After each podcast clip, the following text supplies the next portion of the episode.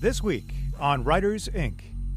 So when you go out in, in life, um, don't be staring down at your smartphone, totally oblivious to what's going on. Because people ask me, where do you get your ideas? I say, I get my ideas from waking every day and walking out the door. That's where I get my ideas. So writers do not discount that opportunity because there are literally millions of them staring at you every day. Whether you are traditionally published or indie, writing a good book is only the first step in becoming a successful author. The days of just turning a manuscript into your editor and walking away are gone. If you want to succeed in today's publishing world, you need to understand every aspect of the business editing, formatting, marketing, contracts. It all starts with a good book. Then the real work begins. Join international best selling author J.D. Barker and indie powerhouse J. Thorn as they gain unique insight and valuable advice from the most prolific and accomplished authors in the business. The publishing world is changing, adapting. Do you have what it takes to become a full time writer? If you're willing to do the work, we'll give you the tools. Get your notepad out, school's in session. This is Writers Inc. Hey, how you doing, man? I'm doing great. How are you doing? I'm I'm hanging in there. I'm trying to be super optimistic. Yes, yes. I just saw. I know we're not supposed to talk about this virus thing too much, but I just saw something on the news where they were saying what like next year is going to be like, um, because you know people are going to have this along with the flu, and then they're going to have to try and differentiate between the two when they're treating people, and it just seems like it's going to overcomplicate. Um, and they're also they're fast they're fast tracking a vaccine, um, which is both good and bad. And like the the horror author in me is like thinking of all the things that could possibly go wrong right. a fast tracked vaccine. You know, probably made by the lowest bidder you know, like they're yeah. so we'll we'll we'll see what happens. But it's it's re- honestly it's really beginning to feel like you know this world's not going to reopen until everybody catches this thing in one form or another. Either catches it because they're outside or catches it because they get a vaccine, you know, and, and develop an immunity or whatever. But like I, it feels like we're just not going to be able to move around freely without that. And like I, I just went to get uh, the battery in my iPhone replaced, and you know I, I, don't normally leave the house that much, and just everything just seems so off. You know, like I don't even want to breathe when I'm outside. Yeah. You know, let, let alone walking into, you know, I went to like a, a, little mom and pop store to get it done. And, you know, like you just like you don't want to touch anything. You don't want to be around anybody. And like, you know, that, that's some kind of instinctual self-preservation skill, I'm sure coming from, you know, somewhere in the deep parts of our brain. Um, I'm just wondering how long it's going to take for all that to unravel. Like, will we ever get back to a, you know, quote unquote normal again? Yeah. I, I think there's a lot of, of normal stuff that is gone. Like, handshakes. I I can't see anyone like shaking hands again anytime in the near future. No, but it's hard not to. I mean, I, and it, might be an age thing because I think people a little bit younger than me they don't quite do it as much. But you know, like I, I was raised to shake everybody's hand yeah. when I meet them. And like I had a guy out here the other day from Home Depot giving me a quote on building a, a like a storage shed um, out on the property. You know, and he had gloves on, he had a mask on, and this and that. And you know, like immediately, like I just kind of almost reached out to shake his hand when he showed up. Almost did it again when he left. And you know, it's it's going to be hard to to stop doing that. Um, you know so many different things or just the idea of going to like a football game you know i love going to sporting yeah. events but like you know you're sitting on top of each other at those things and i don't know that i'll be ready to do that for for a while um, and now that Tom Brady moved to Tampa with with Gronkowski, I don't know that I want to. But um, yeah, I, I, don't know if things will ever get back to the way that they were. You know, on the plus side, maybe we'll get a little bit more space on an airplane. True, true. Yeah, I mean, I have I have a number of different concert tickets for, with my son and my daughter. We had shows lined up we were going to go to in the summer and the fall, and you know, tours are get, tours are getting canceled one after another. I, I mean, it could be 2021 before uh, bands can go out and play live in front of people again. Yeah. Oh, and I just imagine going to like a general admission concert you know, like yeah. you're crammed, you're trying to get to the front, crammed against everybody, and like you know that that wasn't a problem a couple of years ago, but I don't think I want to do that now. Yeah, not any, not anymore. So on, on we'll happy see. on a happier note, uh, how are your revisions going on? On I know you were working with Kristen on on some polishing stuff. How's that looking? Yeah, I, I redid the ending again. Um, so I, I, don't even know what number we're, we're on at this point. Um, I've got the book loaded on my Kindle and I, am reading through it myself as just a, a, normal reader would and just trying to catch the last couple, you know, I, I tend to repeat words every, every once in a while. Um, you know, I, I, try not to do that, but you know, like the same word will appear like in two paragraphs next to each other. Yeah. Um, so I tend to find a lot of that kind of stuff when I do a pass at, at this, this point. Um, for me, it helps to do it on my Kindle because that's the way I read other books. Um, you know, so it feels like I'm just kind of reading a book. Um, and you can make notes on the Kindle so easily, um, you know, and go back and correct them. So I'm doing that right now. I'm trying to wrap that up for tomorrow. Uh, and I told Kristen I would get the book to her over the weekend, and then she's going to do the same thing. Uh, plan is to take it out for submissions next week. Um, she likes to do things on a Friday, so depending on how quickly we move, you know, either next Friday or the Friday after. Um, she doesn't give editors a whole lot of time. Like she's going to give them a heads up that it's coming, you know, get them the book by Friday, um, and Monday probably set up some type of auction for it, and then we'll we'll see where it goes. Mm. Um, I'm outlining the the Patterson book. I just sent um, my latest draft off to him, and I haven't heard back yet. So I'm in that you know, crazy waiting stage for the the phone to ring. Um, I'm, I'm sure he'll have great feedback on it, but it, you know, it's my first attempt at a solid outline. So I'm really curious to see what he thinks because his, his really are, they're, they're very polished. You know, they, they flow like you can see that book in front of you when you read, read one of his outlines and mine feels, you know, a little clunky. Um, and I think I talked about this little last week, but like, you know, he'll, he'll put one or two sentences that just kind of describes what that chapter is about. And then, you know, next, know, just kind of keeps going through the whole book. And I, I can't really do that because it's like a 30,000 foot view. And I started, you know, I start to drill down, I start throwing dialogue in there, little snippets of what I want the scene to look like. And before I know it, my one or two sentences is two or three pages. And, um, you know, I'll find a happy medium, but um, I, I, am seeing the benefits of that particular process because the whole book at this point is more or less laid out. And I know I could sit down and, and write it and, you know, and probably work on a second project, you know, at a different part of the day. So we'll, we'll see, but that, that's, that's going well. How, how's your book going? I, I know I've got pages I, I have to read and I owe you a, yeah a, a response back. there's no hurry because uh, i you know i i always have multiple projects going on at the same time. So if i hit a lull or if there's a delay on one i just kind of shift my my time to another. Um, so yeah i'm excited about it. Uh, i'm excited to see what you think. I, I, got some great help on on the dialogue and uh, i think that's kind of set me up in, in a way that I'm, I'm looking forward to it. Like i think i mentioned this last time. I just feel this this burden of weight off my shoulders and I don't have to worry about like the setting and word choice and and tone. Like I'm just gonna have people talking, and I don't know. I'm really excited about that. Cool. Yeah. All right. Yeah. Well, we have uh we have quite a guest this week, don't we? Yeah, we've we've got one of the the big ones. We've got David Baldacci on. Yeah, um, I've been look, looking forward to this. I I, I read um, Absolute Power years back, and that was his first book. Um, and and I it must have been a roller coaster ride for him because his first novel out of the gate, you know, it sold really well with the publishers, got a movie deal. Clint Eastwood starred in the film.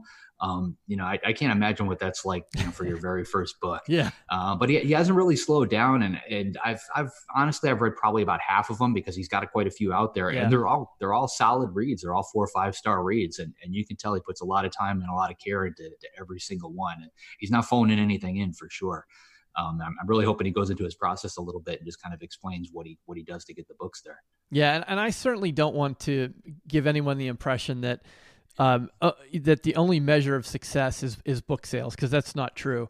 But David is is sort of in that he's sort of approaching that Patterson league. Like the guy has sold like millions and millions of books. And I and I always find like anytime you have an opportunity to kind of pick the brain of someone who has reached to has ascended to that level in their profession you're bound to get some some great uh, advice out of them well, Jeffery Deaver touched on it a little bit. You know, like he, his first book was was a very similar situation. He had Bone Collector. You know, the movie came out with Denzel Washington.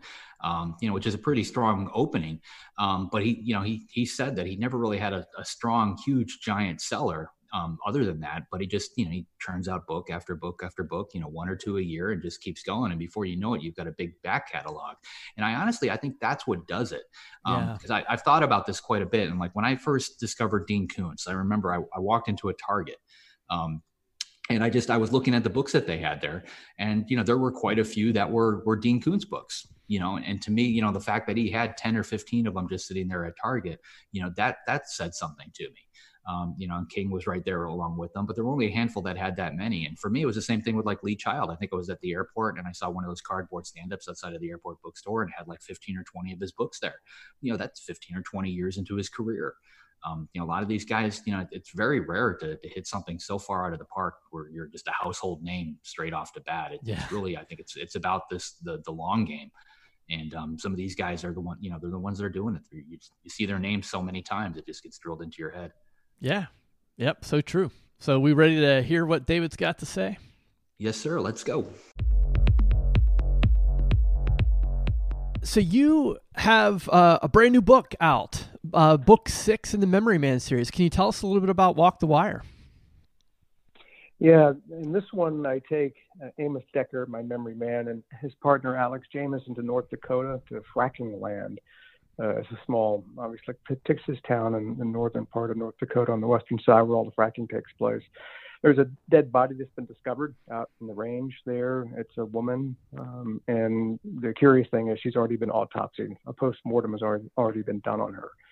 So uh, he's been called in to investigate that crime and he's a little bit uh, confused because a local murder is not something the FBI really has anything to do with. Local police would take care of that, and later on in the book, he finds out why this particular victim was so special, and then it really gives him a chance to shine in a very different location. I mean, the fracking territories are kind of like the Wild Wild West, the, you know, the gold rush of '49 all over again, and there are no rules, uh, a lot of crime, very little law enforcement, and uh, lots of things can happen. Yes, for sure.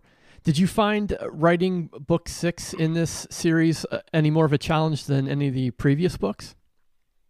They're all challenges. You know, no matter how long you've been writing, every book, new book is a challenge. You have to sort of, you know, get on your horse and learn how to ride again. Um, and they all present unique challenges. This was, you know, a different geographic area for me, so I sort of had to dive into that and learn a lot about North Dakota that I didn't know before, particularly about fracking in general. Um, but you know, every every book is a challenge, and I think that's a good way to think about it. If you feel like you know what you're doing, I think you've lost your edge as a writer because you just sort of you know try to do what you did before and drop in the formula and get a little complacent, and that's not a good thing. Fear is a great antidote to complacency. Yes, I would totally agree. Uh, do you have to do you have to uh, write Amos in in a different way, or do you do you want to st- sort of stay consistent with his character given what readers expect from you? Uh, it's a great question. It's kind of it's a it's a tricky fence straddle for me. I know that they want to see the Decker that they've seen in the other books because he is quirky and idiosyncratic and very you know unusual, and I, and I get that, and I want to give them that their their due for that. But the other part of bringing a character back is you see them change, you know, grow and evolve and become more than what they were in the previous book and the previous book and the previous book. So in this one, the device I used was that I had a family member that was in North Dakota that Decker didn't even know was there. And so that through that person, I was able to d- dive more into Decker's background and to show readers you know, sort of the man he used to be uh, so that any changes that took place in this book with him would be even more, more stark for them because they realize where he started from and where he's gotten to. Um, but I take great pains in every book to show a little bit more of Decker, peel away the layers of the onion, and also allow him to change. Um, in the previous book, before this one, I had had him sort of his memory was sputtering a little bit, and he was consumed with the fear that he might be changing again. His brain might be altering itself again, which is obviously fearful for anyone. Um, and in this book, I just showed him, I think, growing a little bit more as a character, uh, taking things a little more personally, maybe getting back just a smidgen to what he used to be before the brain trauma changed his whole life. Uh, and you know that's what I wanted to accomplish in this book. And each book going forward is always important to yes give give Decker the reader Decker that they'd like to see while he's investigating and all that, but also allow him to grow personally. Interesting. Do you ever share your manuscripts with your wife and ask for her opinion before you move on to the next stage? I, I do. If I'm if I'm really uh, feeling uh, great about myself, I just give it to her, and then she just tears me apart. Um, so it's a very humbling experience for me. And uh, but it, you know, as a writer, you need to have a circle of people who will read the manuscript and not necessarily tell you what's really good about it, although it's always wonderful to hear uh, instinctively, you know, I think writers feel like, okay, this part I nailed, this part is really good, other parts uh, I'm not really sure about. So I need sort of a circle of friends, including my wife, to tell me what's wrong with the novel. It's not working. You know, where it drags, where there's too much information, where the character seems off.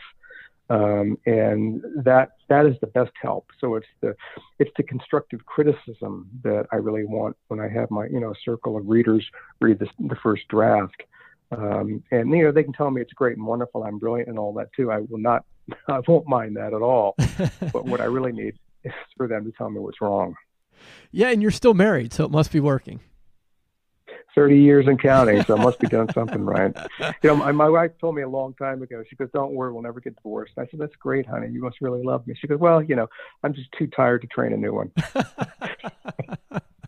That's a good attitude. I love it.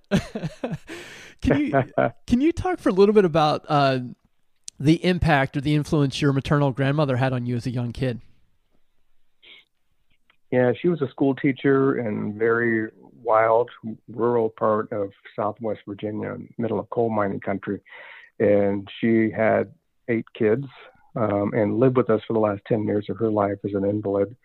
Um, and I would, you know, as a little kid, I would visit her every day because she, you know, she was right there in her house. And when I grew old enough to go to school, I would still go and see her before I would leave to go to school. We would talk, and she would tell me about her life. She was born, I think, you know, 1893 or something. So she had seen a lot of stuff going on uh, that obviously was very foreign to me, and lived through a lot of the great events in our country's history. And uh, but you know, she also talked a lot about her family history. She her maiden name was Atkins, her married name was Rose, um, and just the stories that I would hear from you know sitting at her knee uh, were just fascinating to me. And um, on my father's side, you know, it's a huge group of family of Italians, and Italians love to tell stories as well. Just you know, don't stand too near because it'll hit you with one of their flailing hands. Even I do that. I, I move my hand. I guess it's in the blood, but um, so I sort of grew up with that oral history and oral storytelling mentality in my family. But those visits with my grandmother before I would go to school and when I got home from school were really important ones for me. Yeah, and you seem to have both an affinity and a healthy respect for the role of history as a novelist and storyteller. And I, I wonder if maybe that's where that seed was planted for you. It could very well have been um, because uh, I, to this day I remember you know a lot of the things that she talked to me about, and uh, you know a lot of it was certainly you know some over the head of a six, seven, eight year old. But as I grew older, I was I guess 11 when she passed away. Um, the more I could take it, and the more I could understand, and the more nuanced I could be about the things that she was telling me. So, it was, an important period for me. Yeah, yeah, I can understand why. Uh, I, I, was uh, reading an interview uh, with you, and you had said that eleven twenty two sixty three is is one of your favorite books, and uh, I, I wonder if maybe you could expand on that a little bit and tell us why you really enjoyed that Stephen King novel. Well, first of all, it was you know probably one of the most calamitous events in American history, the assassination of JFK, um, and I was um, only you know three years old at the time, but I love historical fiction, and um, that's sort of where this book landed. I mean, it's a time travel book, and obviously fictional, but based a lot on actual historical events. Um, and even though it was a long book, my wife read it first and said, "You got to read this." And she's not typically a Stephen King reader, his horror stuff and all that, but she she loves historical fiction, so I I read it as well. And you know what I like about King's writing is obviously he's a wonderful wordsmith, um, but he really concentrates on the small details that really fill out the big picture. If you look at all the scenes that he wrote about, he wrote about whoever the researcher he had, who, or maybe he did it himself, but all the all the, the information about life in the, in the 60s, um, I just ate that all up. Uh, I mean, I was born in the 1960s, but you know, as a little kid, I didn't really understand a lot about the fashion and cars and politics and the history at that point in time. Uh, so he he he takes the, the time to uh, paint the small details vividly, and those small details add up to a big picture. Uh, it really turns into something very impressive. So each scene that he brings together, I think, is quite stunning. Totally agree with that. Uh, I'm curious if you watched the uh, television series or not. Oh, I did. Yes, yeah. Jimmy Franco. Yeah. Um, it. I thought it was terrific, and um, the way they handled it was um, in fact, I've gone back and watched it again. In fact, the only reason I got Hulu was so I could watch 112263. uh, I, I've kept it since, you know, some good stuff on there. But back then, 112263 was the main driving force for me. So I thought it was a, a very faithful uh, adaptation uh, of the novel. And I think that it was a smart way to do it. I mean, it's an 800 page book, you know, a movie or, you know, one, a two hour television episode would not have cut it. So I think having a I think it was a 10 part um, miniseries was the perfect way to adapt it. Yes, I found it extremely entertaining and a nice compliment to the book, and I don't often say that, so I would I would agree with you on that. Uh, what yeah. what did you have to do, or or uh, what was your approach when you were writing uh, about World War II? Did you, did you do field research, uh, book research, Sort of what was your process for that? Yeah, so my father and, and his five brothers all served in World War II. Um, my dad was in the Navy. The other brothers were Navy, Air Force, Army, Marines. Every service branch is sort of covered. So I, again, I'm I, am i am a student of history. I loved history in school. I minored in history uh, in college, and I just I read so many books. Uh, I go to a lot of battlefields. I just try to, you know, talk to people who have been there uh, and endured, you know, all of that sacrifice and hardship. So for me, it was kind of right in my sweet spot, and um, I had read so much about it and listened to stories from my father and my uncles over the years uh, that really uh, proved very helpful for me. Um, and I, you know, I, the great thing about research, though, is that as a as a writer, it's wonderful to know things, and the more you know about lots of different things, the more intriguing and original stories you can come up with, because you can sort of dip into really disparate elements that no one ever thought about putting together, but you did just because you read about lots of different things. So it's nice to have a broad, you know, knowledge base, uh, which I try to do. But then once you've done all this research, you really have to be hard on yourself, and you have to leave most of it on the cutting room floor because uh, you can't put it all in there. Um, it's going to interrupt the flow of the story. I like to call it flip books. You know, a writer who doesn't take the time to integrate his material and they've done a lot of research and they want to leave it all in and they find the spot in the book to stick it. And then the reader is reading along the story, enjoying it, and, and they hit all the research and they flip, flip, flip, flip, flip, flip, flip past all those pages of research that you did not want to cut out because you were too proud uh, to get back to the story. So it's really important for me to immerse myself in the research. Therefore, I can really distill it down to a sentence here, a paragraph there, a line of dialogue here, which really, you know, the few words that I use have more impact than I've stuffed 100 pages into it. Yeah, and that was a, a, phenomenal chapter in your masterclass, and, and sort of a gut punch for those of us who love the research when you said leave most of it out, uh, which we're, we're going to get to in a moment. But uh, on this thread of history, I know you're um, a lifelong Virginian, and Colonial Williamsburg is one of my favorite places in the whole world. I've I've been there a dozen times. Yeah. Have you considered yeah. placing a story either in in that context or that time period? You know, I was at this point in my career. I never say never. I never thought I'd, be, I'd write a book about you know 1949 and the aftermath of World War II with a you know a Seamus named Aloysius Archer. So I, again, it's certainly possible. It's where my interests sort of take me. Um, Williamsburg, you know, is a place that I know intimately and have been there dozens and dozens of times. And um, you know, a lot of people don't realize that it never would have existed as it is now, except for the uh, generosity and philanthropy of the Rockefeller family. Right. Because he, you know, he took it over and um, remade it. I mean, it was really nothing left there. Um, but it's a significant point of American history. And I've written about the area in contemporary novels where I've taken people down uh, to different places in the, in the Williamsburg and Virginia Beach and Newport News area. Um, and it's just, um, I, I find it fascinating. And Virginia is a very historical state. I, I like to joke, you know, sort of only partly joking that you can't throw a rock in any direction in Virginia without hitting an historical monument because it's just there. Certainly growing up in Richmond, it's everywhere. So particularly the Civil War. Um, uh, so I, I do like writing about it because I like the historical perspective it gives.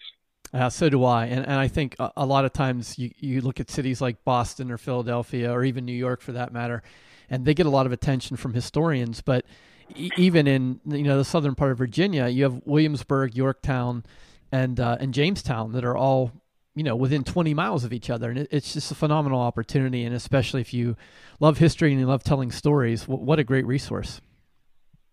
It absolutely is. You know, yeah. it absolutely is, and it just has played a, you know, an important part in our. And the reason it's so close together too, uh, back then the settlers and all that, it wasn't like they could jump on a super highway and drive somewhere or jump on a plane. So, you know, the settlements were all very close to each other for obviously very practical reasons. Yes, absolutely. Yeah. Uh, I, I, would like to ask you a couple questions about your masterclass, which is uh, I've been through it twice. It is absolutely phenomenal. And uh, in, chapter two, yeah, you're welcome. Uh, in chapter two, you introduce a term called uh, the writer's prism. I'm wondering if you could explain how that works.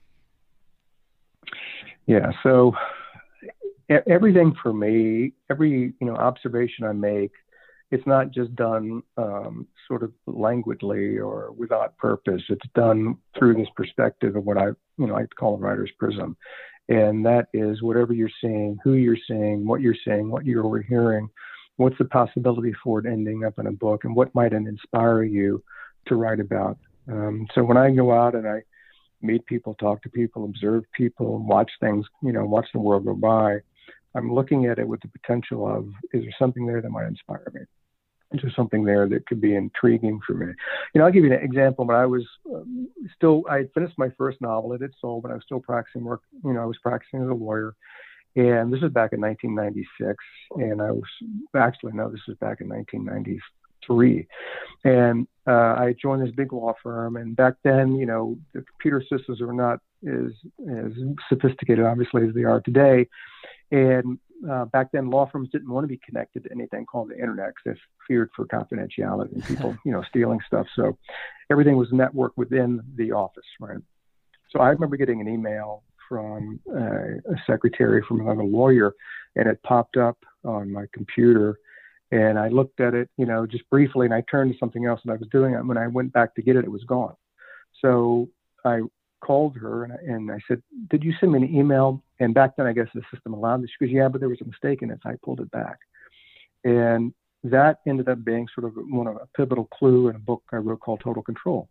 Um, and another example would be when I was um, I was being interviewed by NPR, and um, we was doing it was a live interview, and we were actually walking through um, close to the White House at Lafayette Park, um, and he was interviewing me as we were walking along, and he talked to me about you know this writer's prism, you know, and so can you give us an example right now, live on national radio?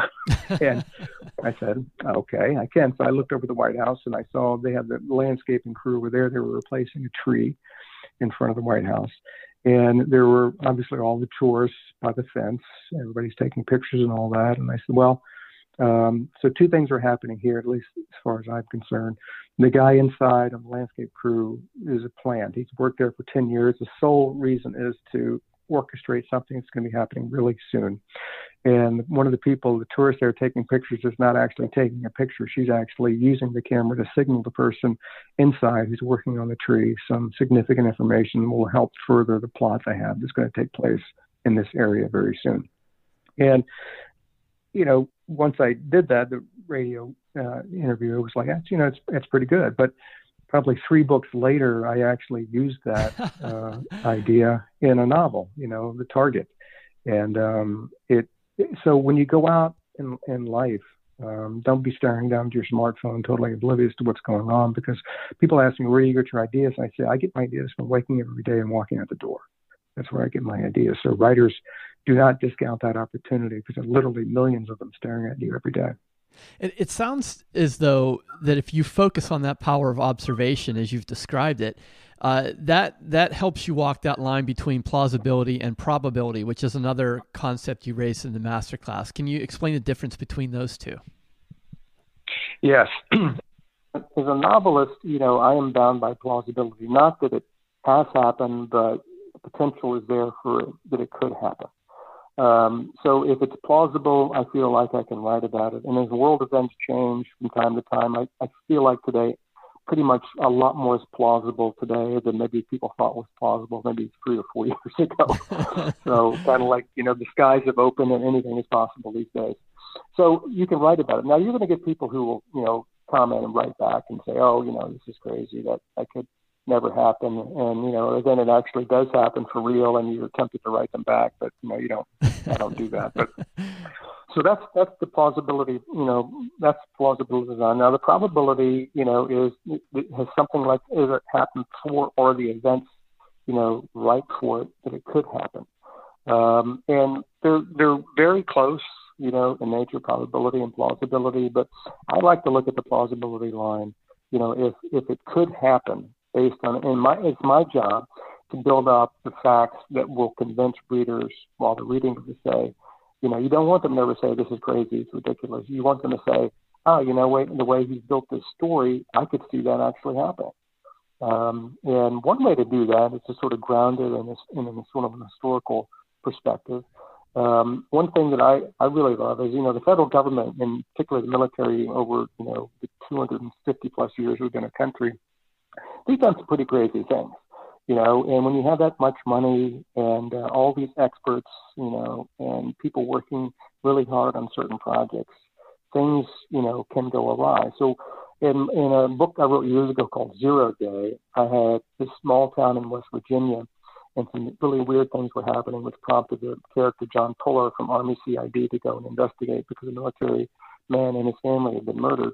And there was a huge concrete dome had been covered over and reclaimed by the woods and the forest in West Virginia. Nobody knew what was under there. It used to be some type of defense facility but now it was totally closed off and nobody could get in and everybody just assumed well it's just there you know there's nothing wrong with it but what was actually under that dome was quite you know frightening and i and I, when I was thinking about that, I, I, I looked at a lot of you know actual things that have happened and what you know the government has done and things they have buried and things they have put away and things they have hidden and all over the place. And after reading some of those things, I'm like, you know, this is totally plausible and actually probable that there might be actually one of these concrete domes somewhere in the country that has under it what I wrote about in Zero Day. Um, so I, I think again, reading a lot uh, of actual facts about things allows you your creative mind to really spin faster. Uh, just because you take it to the next level, you push the envelope a little bit, uh, but you're basing it on things that actually have happened or may very well have happened once you know if the truth ever comes out. And that way, your plausibility angle, I think, is well taken care of. Yeah. And, and when you do sit down to write, especially these days, do you have a, a particular routine or location or process for your daily writing? I mean, I don't have a particular routine uh, or particular time of day. I write in morning, afternoon, late at night. Um, really, when it strikes me, I you know I don't have a particular word count or page count but I do have things I want to accomplish during the, course of a particular day. You know, I, I was writing. I got up early this morning because I had some things I wanted to write, and I wanted to get them down. I want to refresh in my mind. And what I tend to do is I will um, write a big chunk, uh, what I call the framework. It's almost like you know when you're building a house, the frames go, the frame goes up first. You lay the foundation, the concrete foundation, the frames go up. So you just have the studs. Um, and I consider that sort of the first pass. And then the second pass, I like to print pages out and take my pen, and I, I think better in cursive. So I like to mark the pages up in cursive. And what I'm adding there then is like the, the walls and the insulation, and I'm framing the roof. Um, and adding a nuance of sophistication and levels of detail that was not apparent while I was framing it. Uh, then as I move on, um, I'm building the house out even more. You know, so the drywall is put in, uh, the floors are laid, uh, the windows are put in, the doors are put in, and it's a continual process of refining, adding to, you know, the framework that's there. And the framework is just the bare studs. Uh, you need to get that out because a, story has to have some framework. But all of the stuff that actually people will enjoy reading beyond that, that comes in later drafts uh, because that's when you're into the story, the creativity really flows. You know your characters, you know the locations, you know what you want to accomplish, so then it's like, okay, the, the framing is done. I don't have to concentrate any bit of my energy, creative energy on that anymore. Everything is totally focused on bringing the finer points of the story together, the ones that people really enjoy reading, the nice line that makes people smile or cringe or laugh, um, or a characterization that really allows them to gnaw into that particular character to know exactly who they are. Those all types of things come in different stages. And so I guess if I have a process, that, that may be it. Well, it's a, it's a great physical analogy and it makes it very clear. So th- thanks for sharing that. Um, yeah. As we uh, kind of pull the conversation to a close, uh, I, I sort of have a, a big open ended question for you, and I'm, uh, I'm just curious as to how you might answer it. Uh, and that is, um, where do you think the publishing industry is headed in the next, say, five to 10 years? It's it's a challenging time now for everybody who's trying to you know make a living either you know by their labor or you know by their creativity or whatever. Um, I like to say that my first 20 years in publishing, the publishers didn't change at all. In my in the last five years, they have changed 3,000 percent. They've had to. They've finally been pushed into you know the real world. Um, ebooks were a big part of it. Audio audio downloadables were a big part of it. They have to go where the consumers are now, and the consumers are on electronic devices for the most part. Although you know print and paper is still important. I just think that you know as we we go forward, um, I think that writers are going to have to adapt to a new environment where uh, they're going to have to they and their publishers are going to have to be really smart about uh, marketing their works, putting them in places where they can succeed, taking a, a firmer, stronger hand in their own promotion instead of you know you you write the book and then you go out on a prescribed tour that the publisher wants you to do and then you go back and you don't do anything else. I have you know for the all the years that I've been publishing, I take the marketing very seriously. So I I pretty much market and you know do things year round. Uh, the publishing tour that I do is a very small part of what I actually do throughout the year to promote my books and my works, and also other writers because uh, I think that is also part of the job of a writer. It's not just to sit down and write the books; it's also to promote the books and promote publishing and reading in general. Uh, and that way, the pie grows bigger for everyone. Uh, so I think it's really important that I think publishers are going to have to, you know, really. It's not like taking a page ad, uh, you know, one page ad on New York Times and say my work is done. Um, you have to find out where the audiences are. I know my British publisher Pan Macmillan does focus groups all the time with different age groups to get their feedback on to my books, what drives them to those books, how they view my brand, lots of interesting questions, and then sort of tool and fashion the marketing to uh, to that audience. They do a lot more digital stuff, a lot less in the print, a lot less on television, a lot more just over the over the internet spectrum. But they go into targeted audiences within places they know that those audiences who buy my books and read my books go um, and also ways to you know have the, the, the word spread around and have people take interest in my career, not just in each book individually. So I think publishers are going to have to rethink, you know, how they sell books. I think it's going to come down to it's not just a matter of selling each book as it comes out. It's a matter of selling, you know, writers throughout the course of their career. So it doesn't end, you know, three weeks after the book comes out and you move on to the next writer. It has to be a nonstop process of every day going in and saying, how can we approach and reach an audience today that we haven't been able to reach thus far? Uh, and there are lots of creative ways to do it, but one big way to do it is to actually get information. You know, with the coronavirus going on, and say, look, how can we go back to work? We have to have information. We have to have testing and targeting and monitoring and surveillance and tracing. Well, in the publishing industry, you have to have all those things too. You can't make decisions if you don't have the information to base those decisions on anything. So if you don't know where the readers are, you don't know where they like to congregate, you don't like know how they like to read, how they like to consume the product you're trying to sell. How in the hell can you make intelligent decisions about, you know, trying to sell them what you want to sell them? So I think it's got to be, you know, a year-round effort and a lot more focused on getting information to the consumer base and not just making guesses about where it might be. So there is David Baldacci. Great interview, I thought. Yeah, absolutely. Um, and, and, I'm I'm hearing certain patterns, and yeah, you know me, like I always tend to pick out what what I think is you know useful from a career standpoint right. for for myself, and like I I tend to hear a lot of the same things. Like he, his wife is a you know an honest reader for him um, all these guys that I that I talk to, the ones that have been doing this for a long time or that sell really well or have a big catalog, they've got that person in the in their court, you know, that one person that is willing to pick up the book and give them honest feedback on it, not tell them what's good, but tell them what needs to be fixed. Um, and he mentioned that he's got a circle of friends that that he he does that with, you know, basically his beta readers um, I, I, think that's very important. Every writer that I know, successful writer, seems to have those things out there. You know, long before their agent or their editor sees a book, um, it goes through a pretty rigorous process, um, and, and he's definitely doing that as well. Yeah, I, I, I totally agree, uh, and I love that you know talking about picking out themes.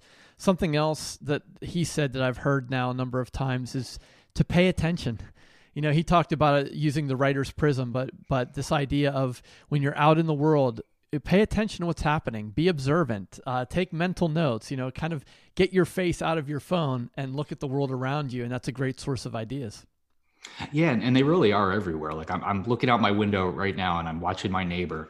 Um, he's 70 some years old, and he's restacking a, a rock retaining wall. Um, and, and, you know, like first of all, the fact that he's out there doing this, you know, because these are not small rocks; these are rocks that are like a, a foot or so, you know, probably 100 pounds, 150 pounds or something each, and he's out there moving these things around.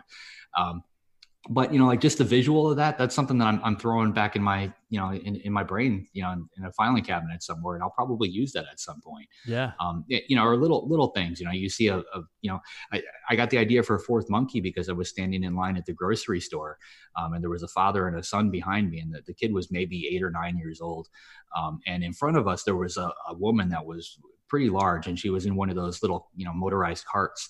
Um, and the kid said something about her, and I didn't hear what he said, but the father leaned down and, and he just goes, "Speak no evil, son." And then he stands back up again, and I'm like in front of him, going, what the hell was that? You know, like who actually says that? so biblical. And then, yeah. And then I'm like, I'm thinking, well, you know, if that happens here in line at the grocery store, what's going on at their house? um, you know, and, and that's essentially where the backstory for my, uh, for 4MK came from, you know, something that minor, you know, if I would have been reading a magazine or something, I might have missed it altogether. Um, you know, just little, little things pop up here or there, but that's what gives your story authenticity. It makes it real. Yeah. Yeah. And clearly the guy loves history and, it was it was kind of fun to talk to him uh, about 11/22/63 as if he were just another fan. Uh, you know, like he kind of had that same sort of a feeling with Stephen King that we all do. Yeah, King King's off in his own world. He, he really is. You know, there's there, there's him, and then there's everybody else. Um, you know, I, I, I just finished reading it. Uh, if it bleeds, his latest one, um, and and it's phenomenal. Like I, I honestly, for me, my personal favorites are his short stories and his novellas. I think he just it, it, they're just a notch above his books, and, and that's not saying that his, there's any problem with his books. His books are fantastic, but there's something about his short stories where he just really shines. Um, and and this is one of them, and, and it's just as good as you know, like some of the the early stuff that that he put out. You know, he's just it, it's an amazing amazing person, and I'm sure David, you know, probably reads it the same way that the you know the rest of us do. We read it as a fan, and we read it as a um, as a student. Yeah, you know, what is this guy doing? What what can we pick out of here to and, and put in our own work? You know, what can we learn from it? Yep, and it's it's funny because I've said to people, you know, Pet Sematary and Salem's Lot are, are probably my two favorite King novels, but eleven twenty two sixty three is right up there and it's it's not horror you know and it, it just goes to show how versatile and talented king is yeah, I mean the research behind it is is huge, obviously, and it, it's one of those books where you know if I run into somebody who's never read King before, um, it's one of the ones that I'll recommend because I, I know it's not horror, it's not not going to scare them, but it's gonna it's gonna rope them in for sure. Yeah. Um, and you know the Kennedy assassination in general is just one of those fascinating times in history. It's it's one of those unsolved mysteries that'll probably remain unsolved. Um, you know, the, the most of the players at this point are dead. The, the information's buried. Nobody's really going to know what happened on that day. Um, and and he found a, a, cool, fresh take on it. Yeah, it was. Uh, it's, it's, just so immersive. Such great storytelling, and and you know, you're just. I wasn't alive then, but like I felt like I was when I was reading that book. Yeah. You know, one of the other things that David brought up, you know, he's 30 years or so into his career at this point, and he's still heavily involved on the marketing side, which, which I, I like to hear. Yeah. Um, I, I think a lot of people don't realize just how much of that you have to do. And, and, and I've seen it, you know, like he's, you know, I've seen him, you know, do his, his talks in person and the kind of stuff that he, he does. Um, he, he's definitely, you know, an overachiever when it comes to that. And, and you need to do that these days to, to stand out. Yeah. And, and uh, we've, we haven't even mentioned this yet, but uh, highly recommend his masterclass again, a, a great reason to get the subscription so that you can get all of those great classes. But man, Baldacci's uh, masterclass in in masterclass is fantastic. Yeah, I mean, masterclass in general is, is one of my favorite websites. And where else can you sit down with with somebody like this and and basically get a one on one you know class? Yeah, um, it's every writer should take advantage of it. And and they at this point they've got so many of these classes with different uh, genre writers or different people. You can find one that's going to fit your your personal writing style. If if David's not it, if you're not looking to write these types of thrillers, um, you know, there's somebody else out there that can that can teach you too. Yeah, um, I, I, I I'm I'm going to probably end up picking up masterclass again just to go back through because it's been a couple years since I've done it, um, and there there is a fresh crop of them, and I and I love to hear the the different takes from different authors. Um, yeah, um, you know.